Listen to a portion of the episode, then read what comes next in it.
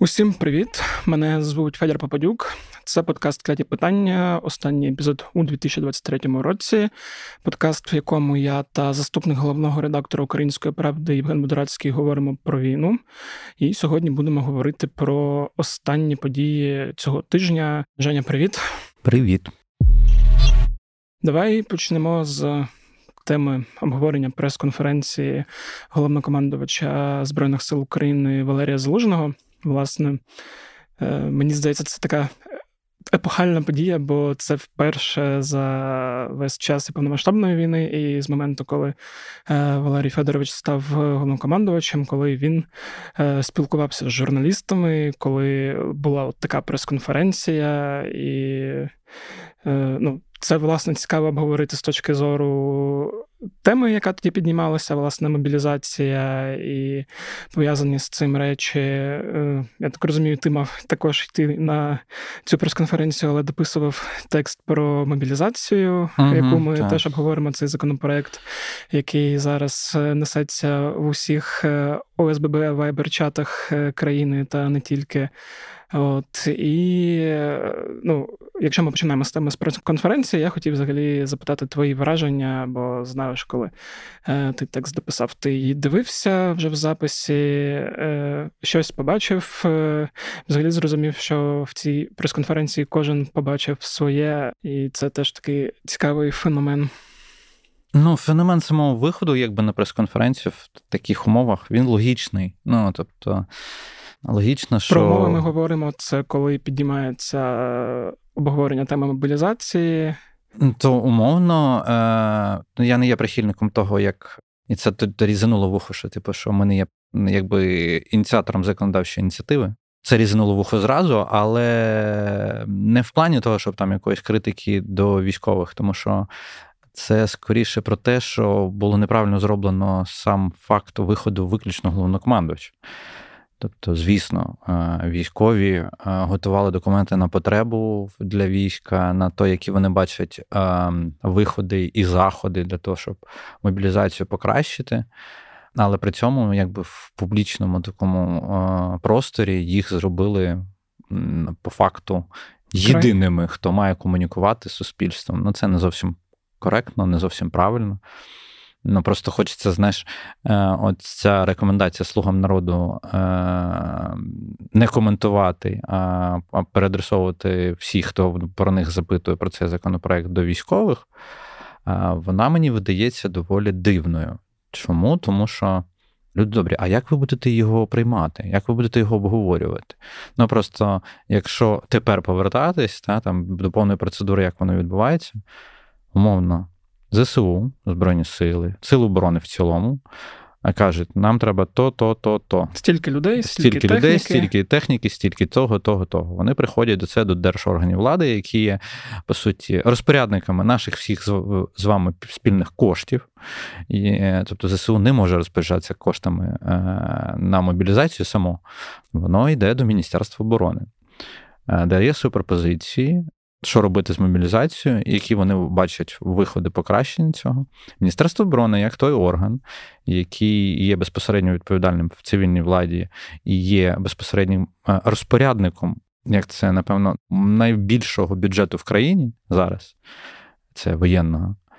Е, воно мусить ці документи передивитись, вивчити, проговорити з військовими знову ще раз, е, розказати, як законодавчо це буде відбуватись, по суті, і бути тим, хто а, буде таким якби локомотивом для просування цього. Причому тут теж, е, якщо нагадувати, в чиїх повноваженнях в нас знаходиться е, оборона сфера е, з тих, хто є суб'єктом законодавчої ініціативи, то це і президент, який є верховним головнокомандуючим. І насправді було б доволі логічним аби не Міноборони на Кабмін вносило, а президент вносив на Кабмін як суб'єктом законодавчої ініціативи. По-перше, тому що президентські законопроекти є тими, які першочергово розглядаються Верховною Радою. А, Ну, Хоча, звісно, цей буде законопроект розглядатись теж першочергово в будь-якому випадку, коли дискусія дійде до правильної точки. Просто президент нас відповідає за оборонку, і було б логічно, що це робив би не Кабмін, і тим більше не тим, як е, ми знаємо зі своїх джерел, як відбувалося на Кабміні. Ну це теж не дуже красиво, коли з голосу вносять законопроект, е, порівняльні таблиці, якого е, це про те, що ти казав, чому я не пішов на прес-конференцію. Ну, з однієї простої причини, тому що там 300 сторінок порівняльних таблиць. Тобто, все, що е, там хтось через 2-3 години видав Якщо буде в законопроекті, я дивився на колег і думав, ох, ви які сміливі. Тобто, ви це все, всі 300 сторінок вже подивились, побачили, які зміни в законодавство будуть. Ну, це таке, це вже це вже деталі, тому що, умовно, до нашого тексту багато текстів були доволі поверховими, а мені здається, що це достатньо глобальна тема для того, щоб е, не розказувати людям детально, що може змінюватись. І знову, що може змінюватись, це ж не є ще це законопроект. Треба розуміти, що це не закон. Це не от зараз, і не завтра, і не післязавтра. Це навіть ще не перше читання і е, навіть ще не перше читання, і багато деталей, які можуть ще змінитися 350 разів. Ну як воно в основному переважно і буває. Але повертаючись до того, що е, на прес-конференцію, по суті, е, комунікувати сам законопроект відправило виключно одного головкому. Ну, це, для мене це просто дуже дивно, тому що там мало бути, ну, як мінімум, там три людини. Тобто представник депутатського корпусу, який, по суті, мав би зразу комунікувати, як депутати будуть ну, це розглядати, розглядати, мовно, та, або голова комітету, або е, представник цивільної влади. Логічно було б, щоб це був президент одразу, тому що це люди, які мають високий рейтинг в суспільстві, які е, я маю на увазі президента і головкома, які, в принципі, могли би комунікувати Е, те, що всі розуміють, що це не будуть популярними рішенням в суспільстві. І от таке перекидування трошки, знаєш, типу, від політиків, а потім військові мене є суб'єктом законодавчої ініціативи, от таке перекидування, воно трохи, знаєш, бентежить. Ну, тому що це складні рішення, які прям дуже складні. Суспільству їх треба пояснювати. Коли ніхто не хоче їх пояснювати нормально, то виникає одразу побоювання з тим, чи буде це все дієво.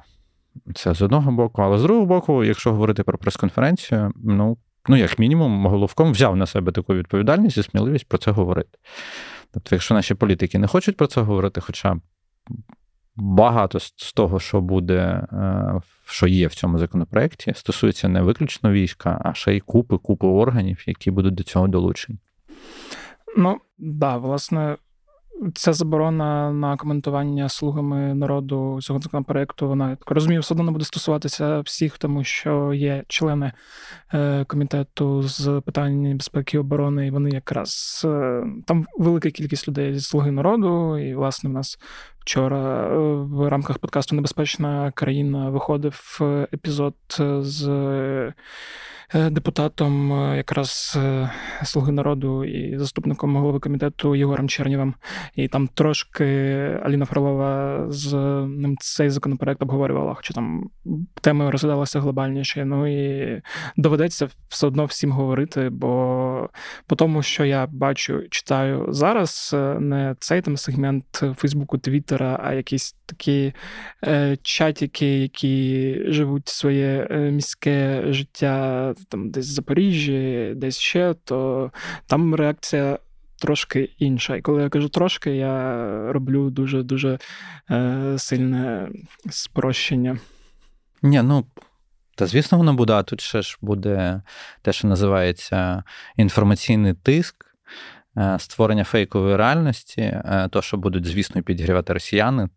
100%. Тобто вони з інформацією а, з тим, знаєш, як це з постправдою люблять працювати. Тобто придумати, що що в тому законі, в законопроекті те, чого нема, інтерпретувати зовсім не так, як там прописано, і такого буде дуже-дуже багато.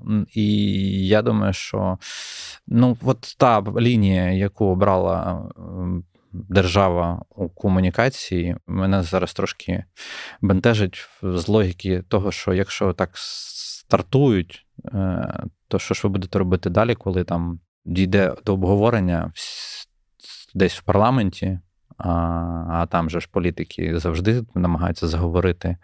І всі ці е, інформаційні вкиди і все інше, ними політики будуть користатись в першу чергу. Ну, mm. на жаль, в нас так в нас так в нас так чомусь заведено. Ну, Судячи з усього, всюди, де є політики, так і заведено.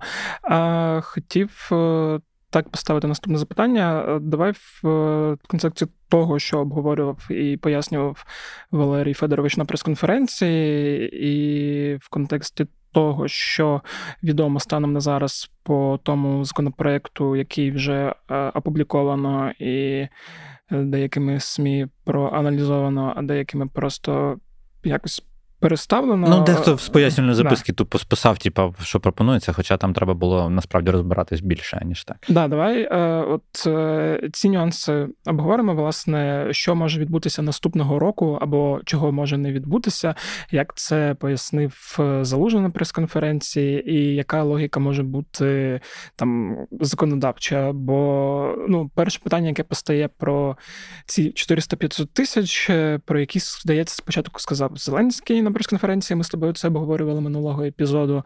Е, на прес-конференції Залужний сказав, що ну. Дословно стат не пам'ятаю, там було про те, що точну цифру там ніхто не казав. Про 400. Ну, дослівно, да. ну це про що ми говорили минулого разу з тобою в плані того, що доволі дивно, що вона пролунала прям так гучно, ну тому що насправді це ну, не є предметом для публічного обговорення.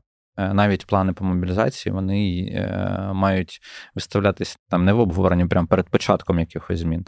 Ну, максимум там десь в кінці, коли вже рішення про мобілізацію повністю є, і коли будуть говорити про цифри, і то це виключно за рішенням безпосередньо військового командування, ставки, яка повинна усвідомлювати всі ризики того, що буде озвучуватись.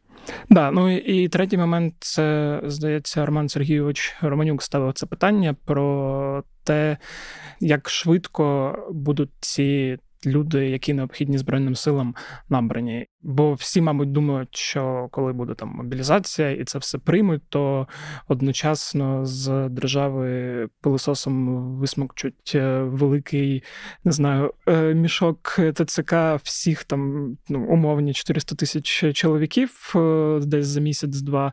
А по факту, як і Залужний сказав, як і логіка підказує, що це буде процес розмазаний на весь рік власне. Ну, дивись, е, якщо не помиляюсь, оце точно відкрита інформація. Говорили про те, що там от, у Збройні сили можуть підготувати 10 нових бригад. А, От просто можуть підготувати. Питання тільки загалом? загалом, я би так сказав, ширше взяв би.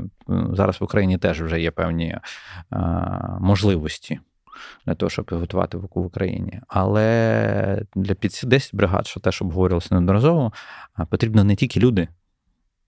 Під ці 10 бригад має бути е, озброєння необхідне. Має бути структура, має бути фахівці, і це все на прикладі от новостворених бригад, там, якщо всі бачать переважно в 47-му, да? типу як головного представника новостворених бригад, але вона формувалась та рік з копійками. Ну, Тобто, це не дуже швидкий процес. Це про те, що чи можуть 400-500 тисяч одразу одномоментно десь мобілізовувати. Тут відповідь була чітка, ніхто не не збирається одномоментно ну, до півмільйона людей мобілізовувати. І згадаємо про досвід одномоментної мобілізації Росії, яка ну, більш мілітарна дуже... держава і яка уперлася. В стелю 200 тисяч. Ну, вона вперлася, тому що ну, це треба розуміти, як це матеріально забезпечити і з... організувати. Хоча, якщо тут про росіян казати, то мені Здається, на жаль, що якщо вони будуть повторювати, їхні спроможності можуть покращитися. І ну, як з будівництвом лінії оборони, вони думаю, теж не сиділи і щось реорганізовували. Вони та ну про те, що ми говорили весь цей рік, з приводу того, що вони справді вчаться. Ну вони вчаться на своїх помилках. І вже давно час припинити думати, що вони ніфіга не роблять. Ні, роблять. Ми теж насправді вчимося на своїх помилках, тому що такий стан е, доведений в суспільстві до ставлення до мобілізації, це є результатом і наслідком того, як комунікувалось взагалі події на війні ну, весь цей всіма весь цей рік. О, Тобто ці всі зльоти і шапка закидання, вони, от, на жаль, вилилися от в таке, що в нас зараз люди чують слово мобілізація, і це для них ледь не вирок. Е, да. Е, тому, якщо повертатися до спроможностей, ти казав, що ми зараз можемо е, сформу... мати 10. Ну, це умовно, знаєш, типу, що ми можемо там набрати. Це не сформувати, набрати. це не обов'язково там набрати там кількісно 10 бригад, але при цьому це ж треба розуміти, що під них всіх треба озброєння, обмундирування і все інше. А, Але це так, це типу, що ми можемо. Та? Але як буде, по суті, Валерій Федорович розповів, що це одномоментно не буде.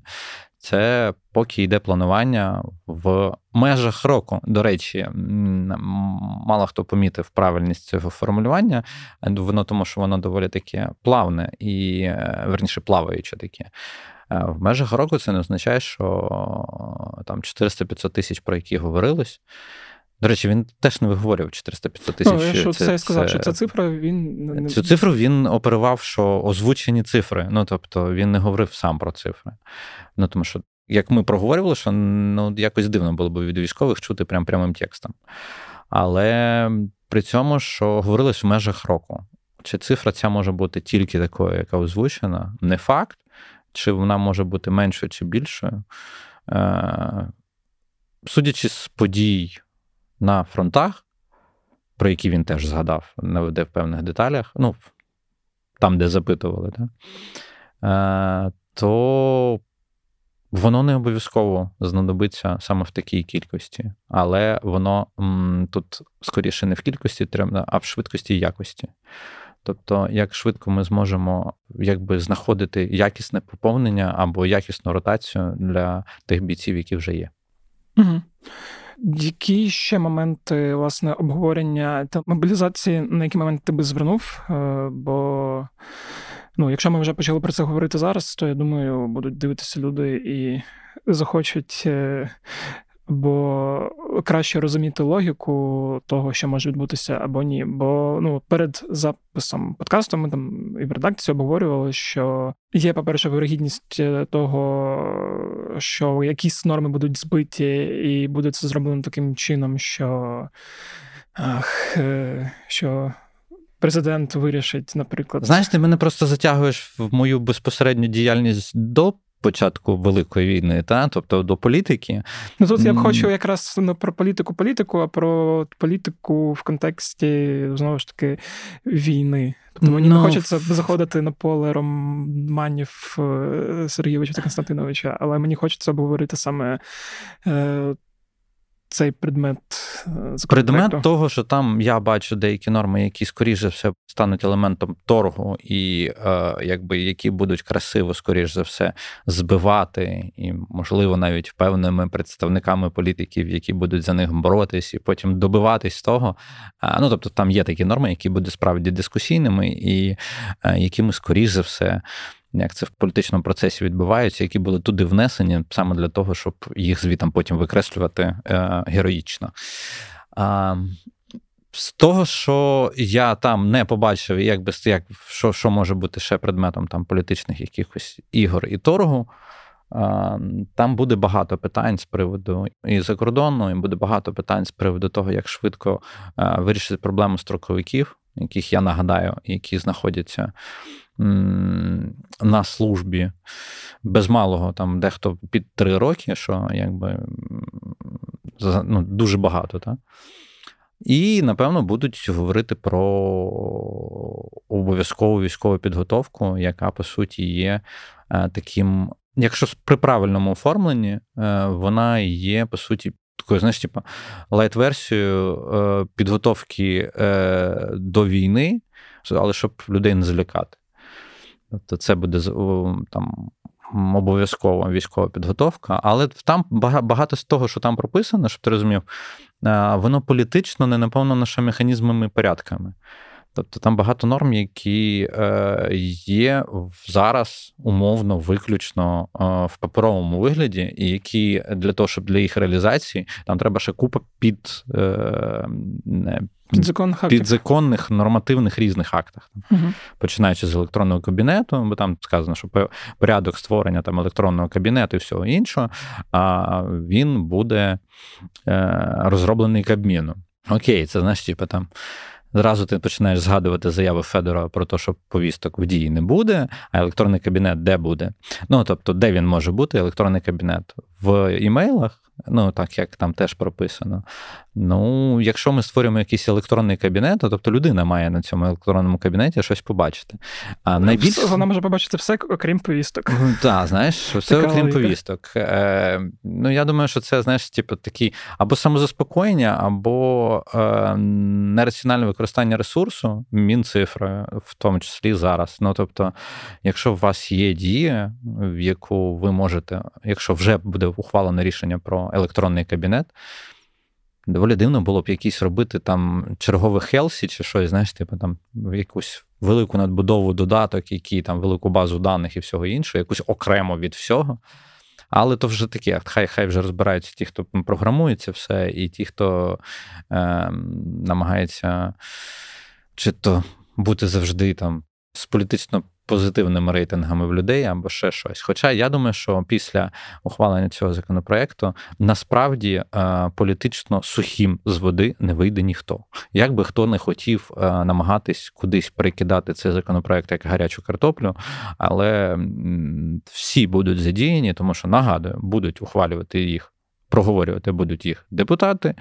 Будуть ухвалювати їх депутати, будуть реалізовувати їх Міноборони і всі органи влади, і зрештою, в закон не вступить в силу до тих пір, поки його не підпише президент України. Тобто в цьому процесі будуть не тільки військові. Тому мені, напевно, як знаєш, підсумок цього блоку навіть не обговорення законопроекту, а того, що навколо нього відбувається, оцей підсумок для мене, що спроби підставити виключно військових, ну, виглядають трошки кисловато. Е, Це я теж, як ти казав там, це я доволі пом'якшено ну, говорю. Да, ми трошки вимушені казати пом'якшено. А два питання ще є. Перше питання, яке стосується власне військових ротації і демобілізації. Оця теза, яка приписана про 36 місяців, uh по дуже там короткому аналізу військових в Твіттері, я зрозумів, що е, ну, ніхто не відчув е, себе таким, що скоро може піти на демобілізацію чи на якийсь перепочинок. Тобто, бо воно там теж було виписано таким чином, і здається, проговорено, що відчувалося, що ну, ці 36 місяців це приблизно ніколи. Ну. Там доволі розмито це, до речі, і залужний достатньо нечітко проартикулював на прес-конференції. Е, достатньо розмито прописана ця норма яка, в принципі, типу, якщо не знадобиться, ну це називається. Ну, типу, якщо не буде гаряче і не буде нікого там вам на заміну, то значить ви сидите. Так так це не працює. І саме тому, напевно, це викликало таку реакцію військових. Ну тому що, по-перше, 36 місяців це ще е, ті, хто йшли добровольцями 24 лютого, це значить ще рік з копійками. Е, там, м, поки я не побачив нормального механізму ротації, як такого, саме ротації, можливо, іншої, не такої, як е, просто там звільнення, і, типу, там умовно брання на два на два роки, що тебе знову не, не будуть призивати. Поки що там прописано доволі погано з відпустками. Воно треба буде проговорювати. І як я зрозумів, в принципі, проекція депутатів профільних, які цим займаються, вони побачили цю проблему одразу. І я думаю, що мають проговорити цей механізм ротації, має бути більш чітким. І люди чіткіше повинні розуміти, які вони мають перспективи в армії. Тому що просто, якщо хтось забув і постійно говорить, нехай вирішує ЗСУ, ну вибачте, але ЗСУ наразі це є більшості своїй представники, які не мали жодного стосунку до ЗСУ до 24 лютого. Тому просто розмовляти, як як військові вирішать або ще щось, ну теж м, доволі слизька стежка. Ну тому що купа народу, які е, пішли е, після 24 лютого, вони не є е, кадровими військовими і не пов'язували свою долю з військом саме там на все життя і з ними треба розмовляти. Так само, як ви намагаєтесь розмовляти з суспільством, яке ви, ну, типу, сказати, давайте мобілізовуватись. Так само треба розмовляти з тими людьми, які вже мобілізувались. І треба їм пояснювати, що вони, якби знаєш, не є постійними кадровими військовими, що до них ставлення має бути трошки інше. Угу. А, Ну, да, тут я погоджуюсь, бо Теж ну просто розумію. той, хто просто я зразу поясню, бо тут ну, що я типу, ділю на військових на військових. Просто зрозумійте, кадрові військові це ті люди, які пов'язували своє життя з професійну діяльність з військом. Тобто люди знали, на що вони йшли спочатку. А мобілізовані добровольці 24 лютого, ті, хто пішли добровільно, ті, хто пішли по мобілізації в чіткому, це люди не є кадровими військовими, і з ними треба розмовляти і прописувати їм так норми, е, щоб вони розуміли, це не рок на все життя, тому що так само і моральний їхній стан ви собі можете уявити, коли їм кажуть, по суті, типу, що ми вам через 36 місяців, тобто е, дамо змогу. Е, дамо знову відпочити десь там на два роки, але це ще не остаточно. Ну так не буває. Тут треба більш чітко прописувати правила. Угу. І питання в мене було по термінах. Е, як тобі здається, скільки часу може взагалі зайняти прийняття цього е, законопроекту там з від моменту не знаю, внесення в Верховну Раду до моменту підпису президентом там і вже вступу в силу після підпису? Там здається, один місяць е, має пройти. Та ні, там як буде прописано. Ну тобто, ну. це ж можна цю норму змінити. О, Ну, окей, один день. Без Там може бути варіант. один день. Він може, знаєш, нас там демонстративно інколи підписували прямо в парламенті, якщо там прям все вже то. Ну, в цьому я думаю, що тут так не буде, тому що це треба буде перечитувати, що наші депутати туди ще зможуть понавносити, бо там ще й можуть правок там тисячі там понавносити, як вони вміють, або там спробувати завалити. Там є такі. Е, там механізмів багато різних в Верховній Раді, можливо, для використання. Е, я знаю точно, що до середини січня цей законопроект не буде розглядатись в залі.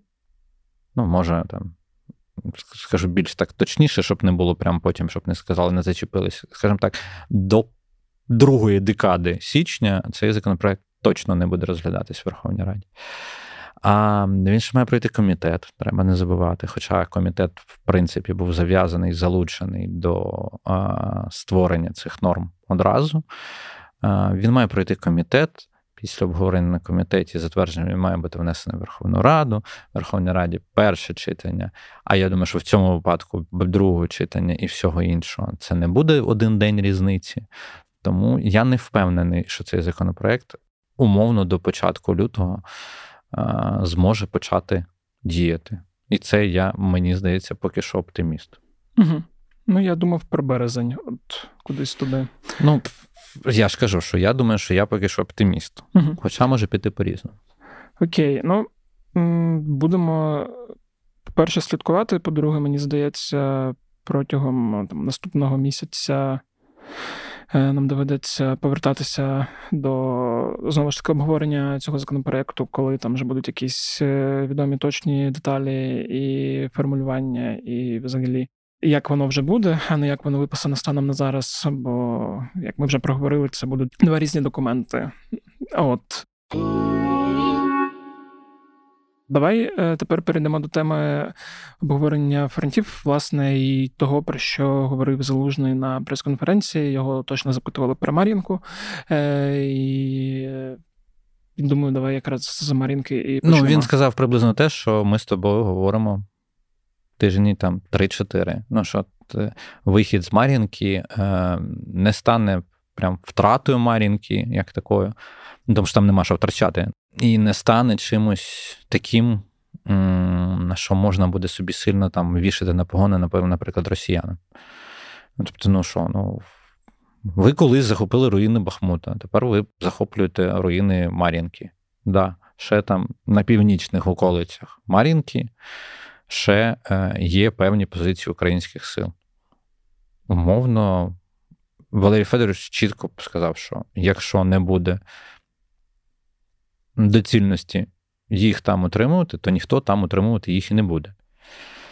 Тому я думаю, що ну, в подальшому ми бачимо, причому артикульовано чітко, що вже є підготовлені позиції за Мар'їнкою, мовно в Георгіївці, е, є спроби атак вже росіян там з непівнічного боку на інші населені пункти, там на Новомихайлівку. Тому я думаю, що цей процес буде тривати далі. Ну, враховуючи той факт, що в Мар'їнці ми стояли досить довго, то я дуже сподіваюся, що ті підготовлені укріплення, які знаходяться наразі далі, що вони є достатньо якісно зробленими. Да, Тут, до речі, я не знаю, краще нам сьогодні поговорити про укріплення чи окремо, бо. Я би хотів взагалі про фортифікацію поговорити окремо, mm але перед цим я хотів поговорити тут, щоб я з тобою не розмовляв е, книжками. Ну, тобто там. Е, тим, що я черпаю там з книжок по військовій справі по всьому іншому, а щоб я переговорив попередньо з з представниками інженерних військ і саперних. І а я думаю, що це буде десь якраз в середині січня. Я, скоріш за все, маю поїхати. Це так. Сподіваюся, що я поїду до представників інженерних військ, які мені на місці покажуть, розкажуть, яким чином це все функціонує, і як це буде корелюватися з тим, що я колись десь прочитав. Uh-huh. Ну тобто, тому я думаю, да, фортифікацію нам треба буде окремо проговорити. Це достатньо специфічна тема, як, яку ми робили е, там умовно, це можливо навіть тема для якогось спецвипуску, просто щоб окремо десь винести там. А, Але так, це тема, яку Потім ми обов'язково з тобою проговоримо. Да, ну вона мене цікавить в першу чергу в контексті якраз і побажання Сполучених Штатів про те, що нам треба укріплюватися, і власне про те, як може виглядати це укріплення, хотілося б обговорити. Окей, тоді давай рухатись е, далі. Ну, про Маринку ти пояснив. Якщо ми говоримо про інші гарячі точки, я думаю, а, це... гарячі точки це там новини сьогоднішнього дня. Це про те, що м- скоріш за все наші відійшли на інші позиції в районі Вербового, в районі Роботиного, е, то треба просто знову нагадувати випуск про погоду е, і все інше, і думати про те, що е, все-таки, коли ми входимо в зиму, то позиції мають бути чітко зрозумілими, і я так підозрюю, що там просто е, росіяни це подають як витіснення наше велике. Ну, типу, що вони аж там відбили позиції або щось. Це не схоже на відбиття позиції, це, скоріш за все, е, є зміна позицій нашими військами для того, щоб більш ефективно протидіяти їхнім контр, а вже напевно і наступальним діям саме в умовах е, зимового періоду. Тобто там біля Вербова так, відбулось декілька ну, тобто, змін там територіальних. Я би навіть сказав. Ну, знову, то зараз ми ж не говоримо вже давненько не говоримо про якісь кілометрові зміни. Це все йде про про метри переважно. І там зміна вона була пов'язана з тим, що якраз що треба було стати на більш логічні позиції для зими. Угу. Це, якщо говорити там, говорити про Авдіївку, ну це здається, речник сухопутних військ чітко проартикулював, сказав, що грудень був найважчим місяцем з всіх, що були з останніх з приводу тиску якраз на сході. Це і Бахмут, і Авдіївка, і Мар'їнка, і Куп'янськ, і Сіньківка. Це все дуже дуже дуже зараз складно. Тому суспільством почали говорити про мобілізацію теж максимально відкрито, як можуть тому що треба розуміти, що це все е, великі сили і великі, е, скажімо, витрати сил. Тому там там все поки що стабільно складно, я би так назвав. Угу. І давай Якщо територіально ти маєш на увазі там якось там змін сильних карт, про які можна було б говорити, що це має якийсь суттєвий вплив, наразі я б не говорив. Угу. Ну саме за останній тиждень, якщо ми це проговоримо. Якщо ми говоримо про кринки, то. А, Ну, вибити вони ще не вибили, вони хочуть, але отримують. ну... Як знаєш, отам далі буде більш приємна для нас тема, але більш да. неприємна її відповідь це то, що да, в нас там, де і кринки, і район е, того вони отримали свої сушки, які летіли на кринки, але це ми далі проговоримо. А Херсонщина зараз найбільше страждає після е, того, що було. Там, напевно, рекордні обстріли були і Херсона, і е, обласних міст. За минулий тиждень там прям сильно це, коли по вокзалу прилетіло. Це якраз той день, коли там був зафіксований рекордний обстріл Херсонщини, взагалі там здається, щось 800. Там за дуже короткий термін там впало 800 снарядів. Ну тобто, ну там прям реально жах відбувається. Але я думаю, що це якраз відповідь на те, що нам, напевно, таки приємно почути. Це неприємна відповідь на ті новини, які були для нас приємними. Давай тоді поговоримо про збиття трьох сушок. Поясни, як це було, коли це було в принципі, всі пам'ятають, в п'ятницю минуло. Ну так, там буквально якраз наш випуск вийшов. У нас uh-huh. є така, якби знаєш, властивість, того, що ми ми виходимо, а потім стається щось прям дуже хороше. Але дай Боже, дай да. Боже. Я я не знаєш, типу, я не женусь для того, щоб uh-huh. щоб ми людей інформували прямо першими. Ми все-таки не новинний якийсь блок. Але якщо так буде далі, я зовсім не ображусь, тільки буду за. От, ну да, розкажи, що було і як це могло відбутися, і що мене теж цікавить, яка вирогідність, що таке буде повторюватися часто. Враховуючи їхні проблеми, це може повторюватись часто, але тут же ж питання, чи роблять вони висновки з того. Ну, Ми виходимо з того, що роблять. Це Су-34 е, були збиті при е, спробі атаки на краники. Ну, Тобто вони йшли за маршрутом, який умовно доволі довгий час е, прослідковувався силами оборони, були підігнані під сектор атаки необхідні ресурси. Росіяни це називають патріотами. Знаєш, в цей момент я би хотів е, сказати щось е, інше, але скажу тільки, хай думають, що думають. Е, хай буде для них е, такою очевидною відповіддю. Вони йшли по маршруту, і їх просто дуже швидко виловили. Чому вони йшли саме по тому маршруту, який вони йшли вже останні рази дуже довго? Це є наслідком їхніх внутрішніх проблем. Е, І це не наслідок дурості, до речі. Знаєш, в нас часто говорять, що наслідок дурості. Ні, це не наслідок дурості, це наслідок страху. Страху бути збитими своїми. Е, тому що в них їхня ППО, е, враховуючи, що їхня авіація достатньо багато працює, значно, звісно, більше, ніж наша, то ексцеси дружнього вогню тобто потрапляння в зону е, враження своїх власних систем ППО, в них значно вищі. Це, в принципі, на кожній війні він є, і це теж не про е, не про якусь там прям зовсім дурість, як нас знову всі думають, що типу, що росіяни зносять свої свої літаки, тому що вони дурні. Ні, вони не дурні, це так відбувається на війні. Е, умовно, в Іраку 10% втрат Е, взагалі певних сил були е, результатом дружнього вогню. В американців. В американців, так. Е, ну, Як ви розумієте, високотехнологічна американська армія втрачала все одно від дружнього вогню 10%. Ну, тобто, говорити на менш високотехнологічну російську, що вона не буде мати таких втрат, було б було б доволі дивно. Тобто вона ці втрати мала, і для того, щоб унеможливити це, вони вибирали більш перевірені маршрути, е, більш заявлені маршрути. Е, частіше їх заявляли е, так, щоб не потрапити в зону дружнього вогню. Ну і таким чином, по суті, там спалились. І ну, Вони це знають, вони це проговорюють. Тобто я не розкриваю ніяких таємниць, бо я знаю, там хтось любить потім написати, типу, що на що там щось їм підказувати. По-перше, я не, не є тією людиною, яку прям хтось буде дивитись для того, щоб підказувати, не підказувати, тут інше скоріше. Е, тут про те, що. Враховуючи їхні проблеми, наші доволі довго висікали, е, як я знаю, десь в районі місяця, е, саме щоб їх підловити на цьому. От підловили. Умовно, це саме ті сушки, це те, що треба чітко усвідомлювати, чому це важливо. Що це саме ті сушки, які обстрілювали позиції наших військових, цивільні міста Херсонщини, Донеччини, Харківщини. Це ті, які пуляли по нас керовані авіабомби. Е, пуляли вони, е, я дивився на ту статистику, що тільки лише за один листопад місяць вони випустили по нам 1200 керованих авіабомб. 1200.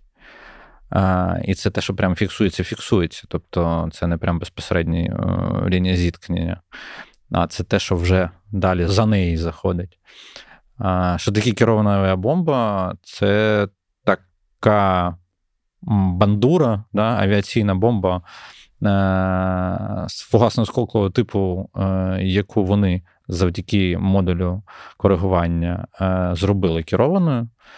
І важить така штука 250 500 кг. Ну, просто ви собі уявіть, скільки така бандура, коли потрапляє по місцю ураження, що вона може наробити якої шкоди. І от ці сушки, от які за допомогою цих сушок, саме Су-34, винищувача бомбардувальника їхнього новітнього, як вони це називають,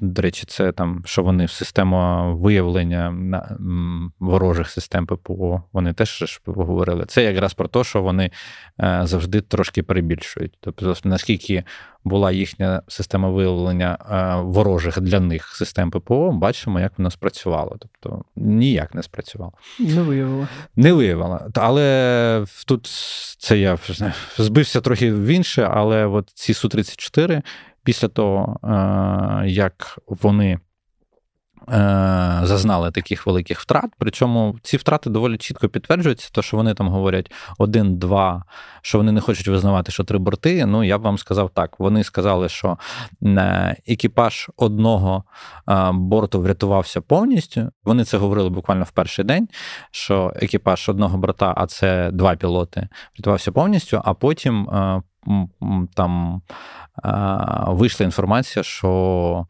е, три пілоти е, були втрачені. Тобто, якщо два врятувалося, три втрачені, ну тобто десь один може і загубився, але це означає, що їх, якщо два їх в кабіні є, це значить, що 3 плюс 2 ніяк не може бути 4. Тому третій борт, який вони кажуть, що немає документального підтвердження там фото відеофіксації третього борта, ну я не знаю. Ну а третій він на крилі летів там пілот, чи чи як п'ятий, ну з тих. Ну тобто, то, що це три, це якби е, просто елементарна арифметика вирішує. Е, то, що воно було збито на підльоті в районі Чаплинки, один з них. Ну там розльот там був трошки більший, звісно, ніж їх не в одному місті, прям зразу всіх спакували. А, І то, що вони зараз вже так не літають, от певний час вони так не літають, це є наслідок того, що буде. Я впевнений, що це наслідок тимчасовий, на жаль, тому що вони зараз перебудують.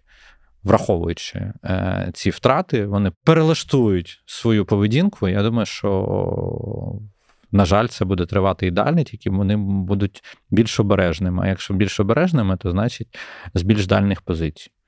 Це для нас краще, тому що більше підготуватись е- і в перспективі, знаєш, зовсім їх відігнати.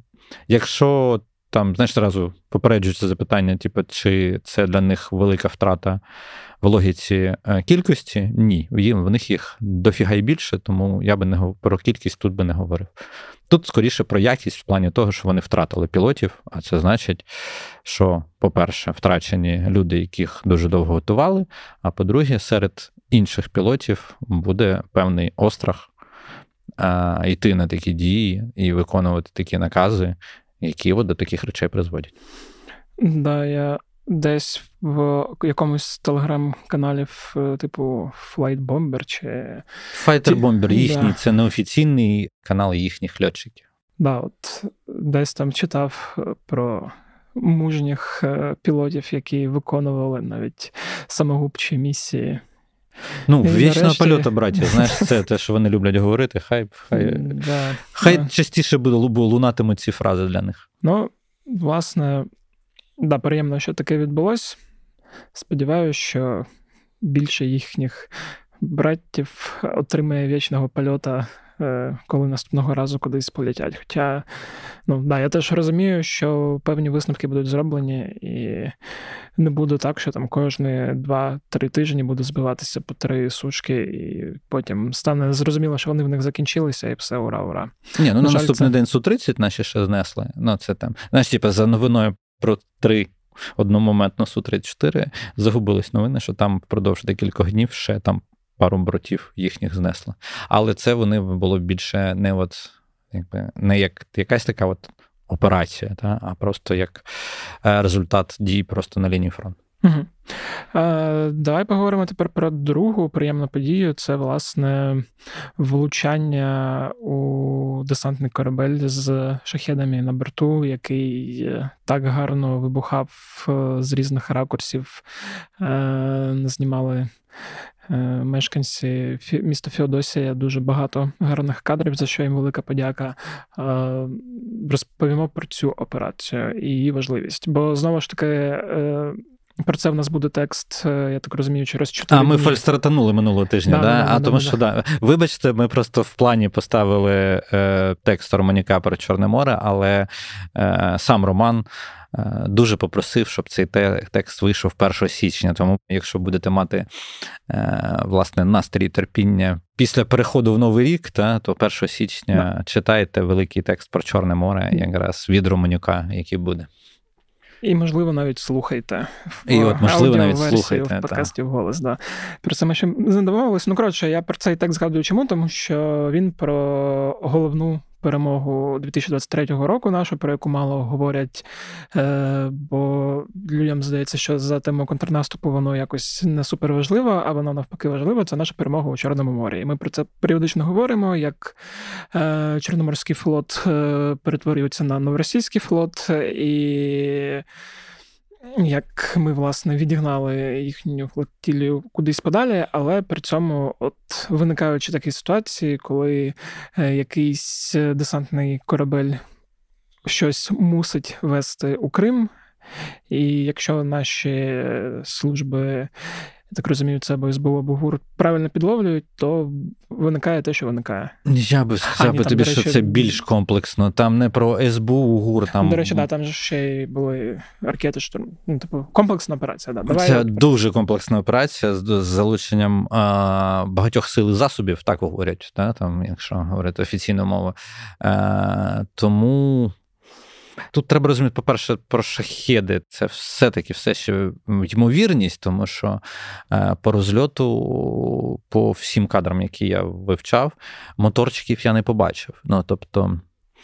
Було купа уламків, але саме там, що це саме шахеди. Е, ну, тобто, по детонації було зрозуміло, що там був якийсь великий БК. Е, так зрозуміти, типу, там, що стріляло, ти ж зразу не зрозумієш, воно стріляє приблизно однаково по БК. Але чи це були шахеди? Не факт. Хоча, за логікою, скоріш за все, їх саме туди, саме таким чином доставляють. Чому це вдається, і чому е, е, для росіян неприємна новина, що це може тривати і далі? Е, тому що по факту вони вже втрачають, це називається безповоротньо третій десантний корабель. Це безповоротньо, прям що їм не буде ніякого щастя. Це, здається, Саратов був спочатку, потім Мінськ в доках, і от зараз в нас Новочеркаськ. У нас же був ще Алінігорський гарняк, ще там один був, е, який е, теж буде довго стояти на ремонті. І взагалі ці десантні кораблі це теж доволі важлива річ. Ми можемо говорити про там Буян М версії, який теж був нещодавно збитий в плані як ракетоносій. А, Просто чому Феодосія? Чому знову, чому вони не роблять висновків? Та вони можуть робити висновки 300 разів, їм треба продовжувати виконувати свої функції. І плюс до цього, здається, знову е, дослідник цього в Твіттері вже Андерсен, який дуже сильно любить супутникові фотки і слідкувати за тим, що відбувається з Чорноморським флотом, е, він якраз е, умовно ще за тиждень до атаки показував фото, на яких е, чітко зафіксовано, що вони стояли. Два-три, три, здається, десантних кораблі от поблизу Севастополя, Феодосії, ну поблизу Криму стояли ще десантні кораблі, і очікували на ремонт. Ну, тобто вони стояли біля ремонтних е, доків, тому що тільки там, в принципі, вони можуть нормально ремонтуватись. Е, і транспортувати багато чого їм теж треба, тому що десантні кораблі в цій війні використовуються поки що тільки таким чином. Ну тобто безпосередньо для десанту вони не використовуються, тому що ніхто їх не зустрічає, тому було б дивно, щоб е, вони лізли на такий режон. Ну, зустрічають, але є нюанс. Як ну, але є нюанс, да, як їх зустрічають. Е, тому періодично от їх так підловлюють. Е, причому, напевно, найпоказовіше для того, що самі росіяни постійно обговорюють, що атака була без попередньої підготовки. Ем, без попередньої підготовки це вони так якби оцінюють, що не було ніяких нальотів куб безпілотників, які, в принципі, мають покласти систему ППО перед тим, як е, зайде щось таке, типу там якихось крилатих ракет. Причому я люблю, коли і, і наші, хоча напевно, Юрій Гнат, напевно, в принципі, прямим текстом це говорить, але я люблю, коли хтось так типу, каже: Ай-яй-яй, чим же ж ми його гахнули? Ну, типу, люди добре, в нас крилаті ракети, по суті, тільки одні є. Ну, верніше, там одного типу, тільки з двох різних країн. Та?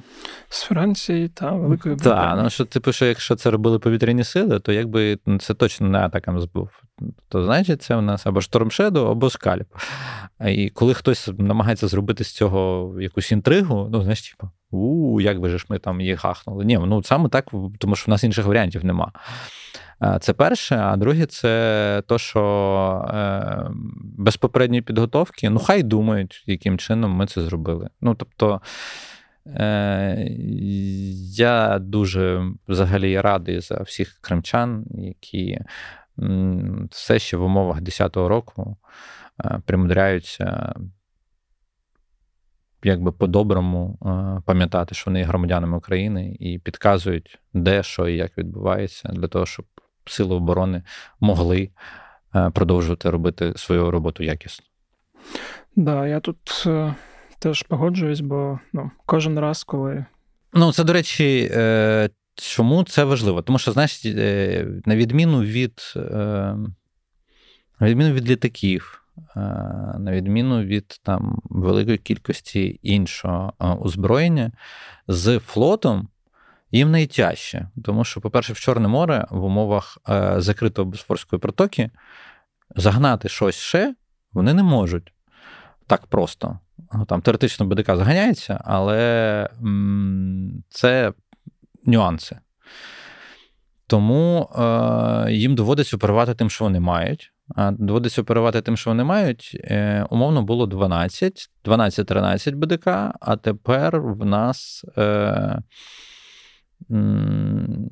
Тепер, якщо говорити мінус 3 в чистому вигляді, е, два вже е, якби пошкоджені, невідомо коли знову стануть е, на воду нормально. Ну і плюс, як говорять, якраз, якщо посилатись на самі дані того Андерсона, який це фіксує, то він, наприклад, говорить про те, що з робочо-функціональних кораблів, яких, по яких видно, що вони стають е, і виконують якісь бойові завдання, що їх в них лишилось штук 6-7. Тобто, а це цифра вже така близька до критичної, напевно, для виконання тих функцій, які вони роблять. Ну і власне в цілому приємно усвідомлювати, що знову ж таки, що Україна держава без флоту. Держава без флоту робить е, як це робить державою без флоту державу сусідню державу. Так. Да, ну і оцей імідж е, морської держави він зараз просто от весь цей рік е, сипеться і йде на дно от, буквально. Ну воно знаєш, типу, воно напевно. Е, як дві головних їх, да, там, як Москва, да, їх імідж як держави він лежить Москвою на дні. Ну і плюс, напевно, я б ще згадав їхнього адмірала Кузнєцова, їхній там авіаносець главний, та, який вони з 2017 року ремонтують. І от на цьому тижні я побачив чудову новину про те, що е, вони виводять е, на берегове базування. Е, верніше, вивели вже офіційно на берегове базування Міг 29 КУБ і Су-33. Е, це все відбувається на північному флоті, це не тут, не в нас, та? а там на північному флоті, там, де цей авіаносець типу, має працювати. Ну так от, якщо вони виводять вже літаки, вони мали його доремонтувати до 2024 року, але вивели повністю в підпорядкування берегової охорони Суд-33 і Міг-29К. А це означає, що ніякого ремонту навіть того суперавіаносця, який вони запланували до 2024 не буде. Ну тому що ну, дивно було б, якби вони його відремонтували, а жодного літака там нема. Так що е, це от просто стан їхнього флоту, тобто стан їх спроможності взагалі це все е, ладувати і ремонтувати. Теж треба не забувати, що багато їхніх ВДК були зроблені е, на ем, доках і на верфях в Гданську ще свого часу. А це означає, що навіть їхні наявні потужності ремонту е, зовсім не відповідають тим нормам, за якими були ці кораблі збудовані. Тобто там проблем ще буде ой-ой-ой, як багато. Угу. Остання тема, яку я теж хотів обговорити в цьому епізоді, вона стосується планів Росії на війну. Е, сьогодні японське видання Nikkei Азія написало, що Путін попередив всі про намір воювати з Україною щонайменше 5 років. Періодично ми фіксували е, заяви і якісь публікації в західних медіа про те, що десь там по дипломатичним каналам Путін передає, що навпаки хоче заморозити е, конфлікт, як вони це називають, формально заморозити війну, да, і Е, типу, більше не воювати, залишитися на тих територіях, які вони вже захопили. І ну, українці то все розуміють. Західний світ е, поки що сподівається, що це дійсно якось можна заморозити, але от такі публікації е, японських ЗМІ про щонайменше 5 років власне дають зрозуміти, що Росія не хоче припиняти. Війну і планує воювати довго. Як ти до цього ставишся, і що ти прочитав в цій новині від Нікеї Азія? Ну, дивись, я тут не буду сильно випендрюватись, розповідати, що я в курсі, наскільки Нікі Азія справді має такі джерела, тому що, вибачте, але не всю азіатську пресу я можу сказати, там можу сказати, яким чином, де вони що і правильно чи неправильно на свої джерела писали. Ну тут ми говоримо про ЗМІ, яке має Маке, яке має вагу в Азії, да. як я я розумію, але я не розумію, наскільки вона там супер авторитетна чи ні. uh Це з одного боку. А з другого боку, це я просто одразу вставку, щоб, не дай Боже, ніхто не подумав, що я тут зараз ще себе з експерта по Азії буду е, якимось чином показувати. Та? Але про логіку. Я тобі скажу, що це виглядає доволі логічно в плані е, того, як діють диктатори. Е, поясню, е, просто 5 років це по суті закритий політичний цикл е, всього західного світу. А це значить, що 5 років це називається взять на слабо. Це по суті, що за ці 5 років, які він якби типу планує воювати, в кожній з країн, яка надає нам підтримку, мають відбутись політичні вибори. В кожній. А це значить, що на вибори і на політичну ситуацію в цих країнах точно буде впливати війна в Україні. Тобто українська війна буде впливати на те, що буде відбуватися в їхніх е, політичних світах, а плюс до того, ще є росіяни, які люблять заносити купу грошей всяким дивним партіям і всяким дивним якимось персоналіям політичним в усіх західних країнах світу, про що? Теж вже здається, розвідки всі вже знають і всі про це вже сказали, що вони працюють по всьому політичному спектру, по всій Західній Європі. Я думаю, що ця новина про 5 років вона пов'язана не з тим, скільки в нього ще сил. От у нас дехто думає, що це значить, в них ще є на 5 років сил. Е, я би думав, продовжував думати насправді задавати питання, скільки в нас є фінансових сил, і не забувати про це. Та? Це з одного боку. А з другого боку, це не про те, скільки він там собі прогнозує, а про те, на який той цикл, якщо він повністю перекриється, і якщо буде ситуація така, що Західний світ буде продовжувати підтримати Україну ну, хоча б в половині того, що вони робили там наприкінці 2022, початку 2023 року. Якщо це буде продовжувати хоча б так, то я думаю, що йому треба буде зв'язувати з війною. Прям сильно сильно треба, тому що не вивезе. Але е, я думаю, що його розрахунок якраз на те, що за ці 5 років політична е, ситуація, політична кон'юнктура всього західного світу повністю зміниться, якраз у зв'язку з тим, що електоральний цикл у всіх цих країнах вже пройде. Угу. Ну, власне, всі ці ставки на Трампа, на ну, правих, Трампа, на, на правих в Німеччині, Ор... на там колективного Орбана або да, ще да, щось. Да. Ну, типу, це про це. Мені здається. Ну, Станом на зараз виглядає, що все це доволі вирогідно. Але але це знову підтверджує те, про що ми говоримо да, треба бути готовими до затяжної війни. Так, да, власне, на цьому я пропоную е, закінчувати наш останній в 2023 році епізод. Ось такий от вийшов епізод. Дуже дякую, що дослухали. Якщо ви дослухали, то, мабуть, ви можете поставити оціночку цьому подкасту в Apple Podcast, написати там якийсь комент, або поставити оціночку на Spotify, або а, в Google Podcast ставити оціночки не можна, та й скоро Google подкасту не буде. До речі, якщо ви слухаєте подкасти на Google Podcast, то готуйтесь до того, що скоро вони мігрують в YouTube Music, бо так Google вирішив, про що мені нещодавно написав. Задонатьте новорічний е, такий донат, е, великий, гарний в обгорточці.